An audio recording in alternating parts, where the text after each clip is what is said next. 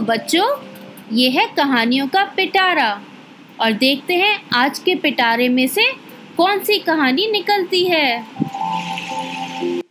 तो आज की कहानी है एक प्यारे से बच्चे आयुष की, जिसे आप सब की तरह कहानी सुनना बहुत पसंद है। आयुष अपने मम्मी पापा के साथ एक बिल्डिंग में रहता था। एक दिन वो अपने पापा के साथ लिफ्ट से नीचे आया स्कूल जाने के लिए तो उसने देखा कि वहाँ पर चार प्यारे प्यारे छोटे छोटे पपीज हैं। उसको वो बहुत प्यारे लगे। अब आयुष रोज सुबह शाम आते जाते उनको देखता था। पपीज भी आयुष को पहचान गए थे और उसको देखते ही अपनी पूछ हिलाने लगते थे। शुरू में तो आयुष को पपीज के पास जाने में डर लगता था, लेकिन धीरे धीरे वो डर भाग गया।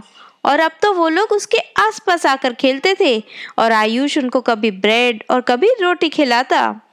एक दिन बहुत ही तेज बारिश थी। आयुष स्कूल भी नहीं गया था। दोपहर में उसकी मम्मी ने उसे लंच के लिए आवाज़ दी। आयुष बेटा, आओ, खाना खा लो। भूख लग रही होगी।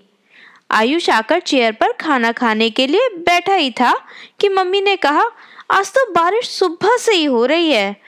बंद ही नहीं हुई जरा सी देर को भी। ये सुनते ही आयुष एकदम से खड़ा हो गया, जैसे कुछ याद आ गया हो। मम्मी ने पूछा, क्या हुआ आयुष? खाना खाते खाते एकदम से खड़े क्यों हो गए? आयुष ने कहा, मम्मी, आपने कहा सुबह से बिना रुके इतनी तेज बारिश हो रही है तो पपी को तो सुबह से खाने के लिए कुछ मिला ही नहीं होगा। उन्हें बहुत भूख लग रही होगी।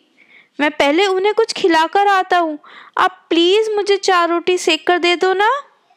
मम्मी ये सुनकर मुस्कुरा दी और उन्होंने जल्दी से पपीज के लिए रोटी और एक डब्बे में दूध भी दे दिया।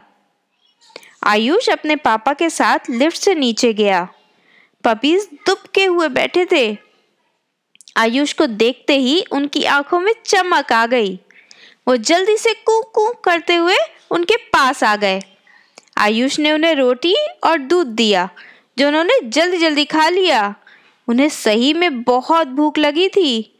ये देखकर आयुष बहुत खुश हुआ।